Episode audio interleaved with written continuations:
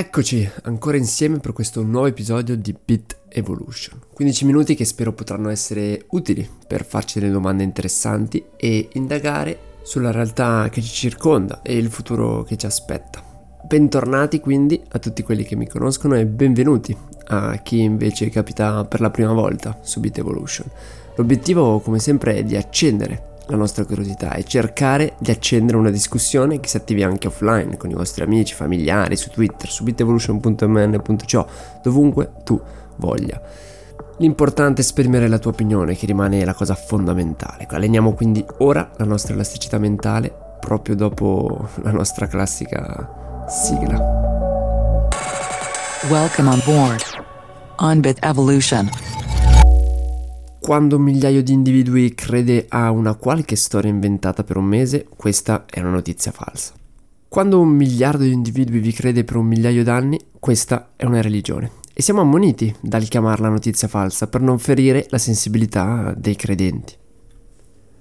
Avendo già dedicato anche troppo tempo alla religione e agli dei, oggi ci immergiamo finalmente con completezza e serietà nel, nell'argomento delle fake news e nel problema più grande dei prossimi anni, quindi una quantità di informazioni enorme che molto probabilmente è falsa e anche difficile da smascherare. Infatti partirei subito a capire come la tecnologia può impattare positivamente o negativamente su questo problema rendendoci di fatto più semplice a volte, ma anche più complicato altre volte, capire cosa, cosa succede. L'unica cosa certa è che nel XXI secolo non possiamo più permetterci di credere ciecamente a quello che leggiamo o vediamo con i nostri occhi. Dovremmo prendere un po' di più di quel famoso tempo limitato a 24 ore di cui abbiamo parlato nel capitolo 15. Ecco che dovremmo prenderne un po' di questo tempo per capire meglio di cosa stiamo parlando, nel senso di cercare di approfondire quello che ci passa davanti agli occhi tutti i giorni. Ecco che ancora una volta abbiamo trovato lo stesso punto debole come umani, cioè poco tempo a disposizione e quindi l'informazione che riusciamo a captare è molto superficiale non c'è niente di approfondito, non abbiamo proprio il tempo di capire bene le cose, capire se queste cose sono vere o false o solo tentativi di, di manipolarci. L'obiettivo quindi è quello di sviluppare un senso critico in modo da non accettare tutto quello che sentiamo, tutto quello che vediamo con i nostri occhi. E questo ci porta a parlare, diciamo, del lato peggiore della tecnologia, perché la tecnologia già oggi e in futuro sempre più è certamente in grado di creare dei falsi che sono sempre migliori e sempre più raffinati. E che siano testi, audio, video, ecco che non fa differenza per un'intelligenza artificiale. Il goal o l'obiettivo di questa intelligenza artificiale è ben definito e le metriche per valutare la, la buona riuscita del, dell'attività sono anch'esse ben chiare, ad esempio il numero di click o il numero di visualizzazioni che un certo video, un certo audio, un certo testo ha ricevuto. Ed ecco che quindi il problema è estremamente schematizzabile come un classico problema di nicchia di intelligenza artificiale, il che non significa che questa intelligenza artificiale sarà estremamente intelligente, empatica come noi, ma comunque riuscirà a ottenere quello che vuole sfruttando i dati che ha a disposizione. E se pensate che un computer non sia in grado poi di scrivere un articolo completo, io vi invito su bitevolution.mn.co dove potrete, magari parzialmente, essere smentiti. È interessante però parlare di video, di video falsi e di video veri ma messi nel contesto sbagliato, perché sono le due cose di cui in realtà oggi non siamo proprio pronti a trovarci di fronte, in quanto magari articoli falsi ormai sappiamo che esistono e quindi possiamo metterci qualche pezza, mentre per i video di solito questa cosa non succede. Se c'è un video di solito diamo che qualsiasi contenuto in esso sia per forza vero, ma in realtà molto spesso questo non lo è e in futuro lo sarà sempre meno perché la tecnologia, che in, te- in gergo tecnico è chiamata la tecnologia dei, dei deepfake, quindi riuscire a creare tramite sempre le nostre famose reti neurali dei video falsi, completamente falsi e completamente inesistenti prima, quindi proprio la creazione di ciò che non esiste nella realtà. Ecco che questa è un'attività estremamente potente ed è importante rendersene il prima possibile conto. Quindi abbiamo già detto che oggi ci sono centinaia e centinaia di giornalisti che utilizzano video veri, ma in un altro contesto per giustificare qualche loro affermazione. E ci sono centinaia di esempi di video usati in questo modo. E vi invito ancora una volta a iscrivervi su bitevolution.mn.co dove potete vedere queste tante di queste diverse situazioni. Ma torniamo sulla situazione quella più preoccupante, quella dell'intelligenza artificiale e quindi di quella del mondo dei deepfake. Perché l'abilità di un computer nel generare del video completamente falso è veramente impressionante. Io non credo che l'avete mai, mai visto, ma ancora una volta su bitevolution.mn.co trovate tutto il materiale. Comunque, ciò che è impressionante soprattutto è confrontare l'output di ciò che era possibile fare nel 2012 e l'output di ciò che è possibile fare oggi. Se confrontate i due output vi renderete conto di quanto è veloce la progressione e la ricerca, l'apprendimento del, delle macchine in questo campo. Soprattutto vi accorgerete quanto è, sia spaventoso questa cosa, quando non si riesce più a distinguere tra il vero e il falso, neanche tramite dei video. E se proprio non ci credete a quello che la tecnologia riesce a fare, potete guardare l'ultimo film di Will Smith con la sua versione digitale completamente falsa. E tutto ciò porta non pochi dilemmi etici e legali che i prossimi filosofi e i prossimi giuristi dovranno risolvere secondo me alla svelta, perché la distinzione dal vero e il falso, come quello da ciò che è reale e ciò che non lo è, sarà una incredibile sfida che non possiamo assolutamente evitare di giocare.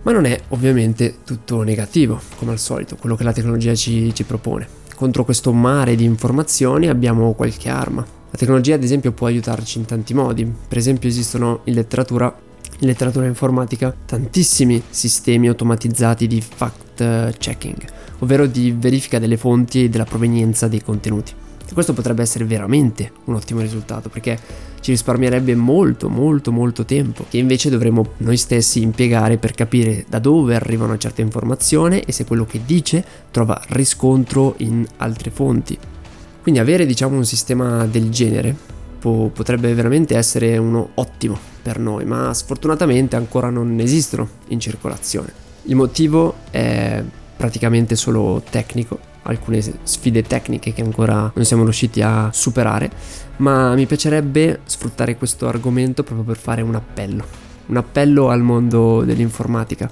Perché c'è una cosa che noi facciamo come esseri umani ed è quella di intervenire, di portare soluzioni con l'idea di risolvere una situazione senza assolutamente minimamente calcolare o pensare alle conseguenze che è un po' quello che abbiamo già visto in vecchi episodi, è quello che è successo nella nostra storia quando costruivamo case, ponti, così giusto per eh, avere un tetto su, sotto, sotto cui stare oppure un collegamento tra due città, senza in realtà fregarsene particolarmente di come questo avrebbe impattato sull'ecosistema circostante. Con l'informatica è un po' la stessa cosa, essendo un campo molto nuovo non esistono grandi, grandi controlli, diciamo, perché se siete del, del, del, settore sicuramente saprete che quando voi create il vostro software e poi magari lo pubblicate, che sia un sito, che sia un'app, non c'è nessun controllo della qualità del vostro prodotto, neanche se la vostra applicazione è usata da miliardi di miliardi di persone. Quindi ad oggi qualcuno potrebbe benissimo creare un'applicazione estremamente inefficiente che magari fa delle azioni senza in realtà chiedere il consenso a nessuno e non ci sarebbero particolari ripercussioni. Tutto il contrario, ad esempio, rispetto a se io mi mettessi a costruire, che so, una diga qui nel fiume che ho accanto a casa. Il mio appello è quindi quello di non lasciare, ancora una volta in questo secolo, libera la tecnologia di intervenire nel nostro, nel nostro mondo, soprattutto nel nostro caso specifico, nelle tecnologie di fact checking, perché ci vuole veramente poco a fare un algoritmo che sia chiuso, magari controllato da agenzie di fact checking che sanno qual è la verità. Ecco che questo va evitato a tutti i costi. E questo secondo me è ancora una volta chiaro, è ancora una volta più chiaro, in quanto prima o poi il futuro, la complessità e anche l'abilità degli algoritmi a prendere delle decisioni per noi sarà talmente alta che noi non potremo fare a meno di affidarci a loro per eh, esternalizzare anche decisioni importanti. E quindi ancora una volta Voglio sottolineare ancora una volta quanto sia importante che prima di affidarci alla tecnologia noi siamo in grado di capirla, ovvero capire i suoi limiti e capire di cosa ha bisogno per funzionare. E con questo vorrei chiudere la parte del podcast dedicata alla tecnologia per questa puntata, perché siamo partiti a bestia a parlare di tecnologia e intelligenza artificiale, che ancora una volta sicuramente sarà la protagonista del nostro futuro, ma vorrei anche provare a farti riflettere su qualcosa che a molte persone oggi secondo me sfugge, ovvero che le notizie false non sono nate con internet, ma sono nate molto molto prima. E credo che dovremmo tutti accettare il fatto che comunque la verità, la ricerca della verità non è mai stata una priorità dell'uomo, dell'homo sapiens. Perché ciò che ci viene raccontato non deve essere per forza vero, ma deve solo convincerci di un qualcosa. Perché da Babbo Natale alla Coca-Cola tutti cercano solo di modellare la propria narrazione senza curarsi della realtà delle cose, perché le pubblicità piene di famiglie felici, giovani atleti non rispecchiano minimamente le situazioni di chi fa uso o abuso di, di Coca-Cola, assolutamente. Lì troveremo piuttosto persone con poca mobilità, tanto grasso magari, e magari della solitudine.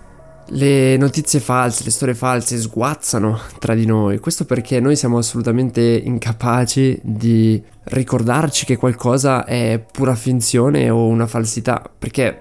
Perché basti pensare a una semplice partita di calcio dove nonostante se qualcuno ci fermasse e ci chiedesse se siamo consapevoli che le persone che stiamo affrontando sono in realtà dei nostri amici che, con cui condividiamo tantissime cose ogni giorno, sono certo che sarete d'accordo ovviamente, ma sono anche certo che non ci penserete minimamente quando voi farete gol o loro vi faranno un gol.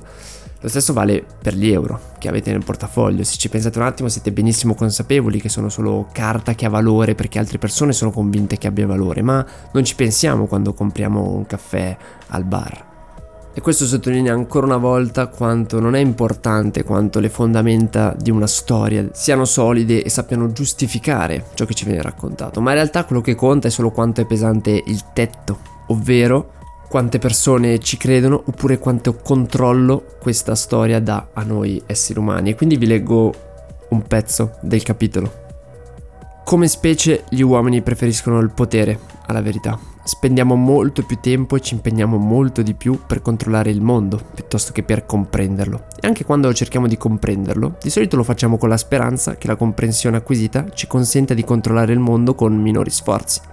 Pertanto, se sognate una società in cui la verità regna sovrana ed i miti sono ignorati, le vostre aspettative nei confronti dell'Homo sapiens sono mal poste. Potreste avere miglior fortuna con degli scimpanzé. Tutte queste parole per dire che nonostante le notizie false e finte sono da noi da sempre, fanno comunque parte della nostra realtà e non ce ne potremo liberare. Non bisogna neanche credere che poi la verità sia la risposta, perché non sempre è la scelta migliore, molto spesso non viene ben recepita dalle persone. Se volete infatti perseguire la verità, presto vi allontanerete dal potere, dal controllo e dalla rilevanza. E questo perché sarà difficile mediare e stare con le persone proponendo sempre e solo la verità.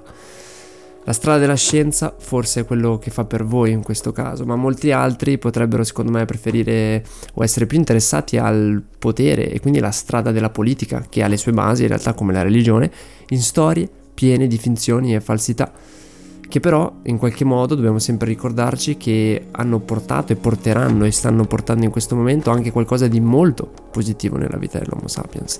E quindi per chiudere la mia speranza è che tu sia arrivato qui al quindicesimo minuto un po' più consapevole, che domani quando giocheremo a calcio useremo il bancomat per pagare, sapremo che tutto ciò è una finzione, sono storie, che una volta probabilmente erano delle notizie false, finte, che però oggi fanno parte della nostra quotidianità. Nel prossimo futuro dovremo sicuramente confrontarci con finzioni e falsità ancora più complesse e potenziate dalla tecnologia, ma anche solo fermarsi un attimo a pensarci è forse un ottimo, un ottimo passo, un'ottima scelta in questa battaglia che dobbiamo affrontare contro questo vecchio nemico che però oggi si presenta con gli steroidi. E con quest'ultima riflessione ti saluto, ti ringrazio e ti aspetto al prossimo episodio.